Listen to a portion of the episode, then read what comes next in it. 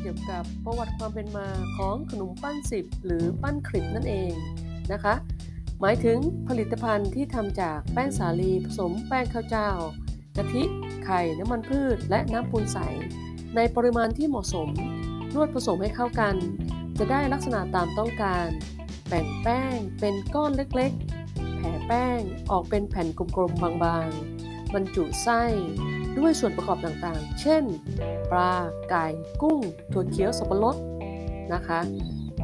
พับครึ่งแป้ง แล้วม้วนปิดริมแป้งตรงที่ประกบกัน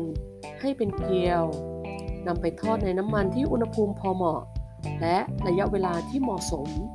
นิยมเรียก นิยมเรียกชื่อทั้งสองชนิดว่า ปั้นสิบหมายถึงเวลาทำ จำเป็นต้องใช้นิ้วมือทั้ง 10 นิ้ว ในการ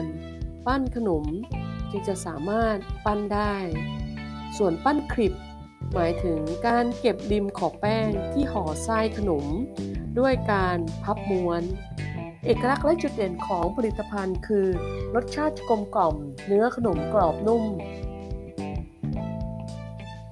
2. หอมด้วยไส้ปลาและเครื่องปรุง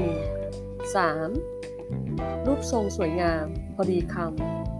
ำ อย่าลืมลองชิมกันนะคะ ปัจจุบันขนมปั้นสิบของจังหวัดพัทลุงได้รับความนิยมจากผู้บริโภคเป็นจำนวนมาก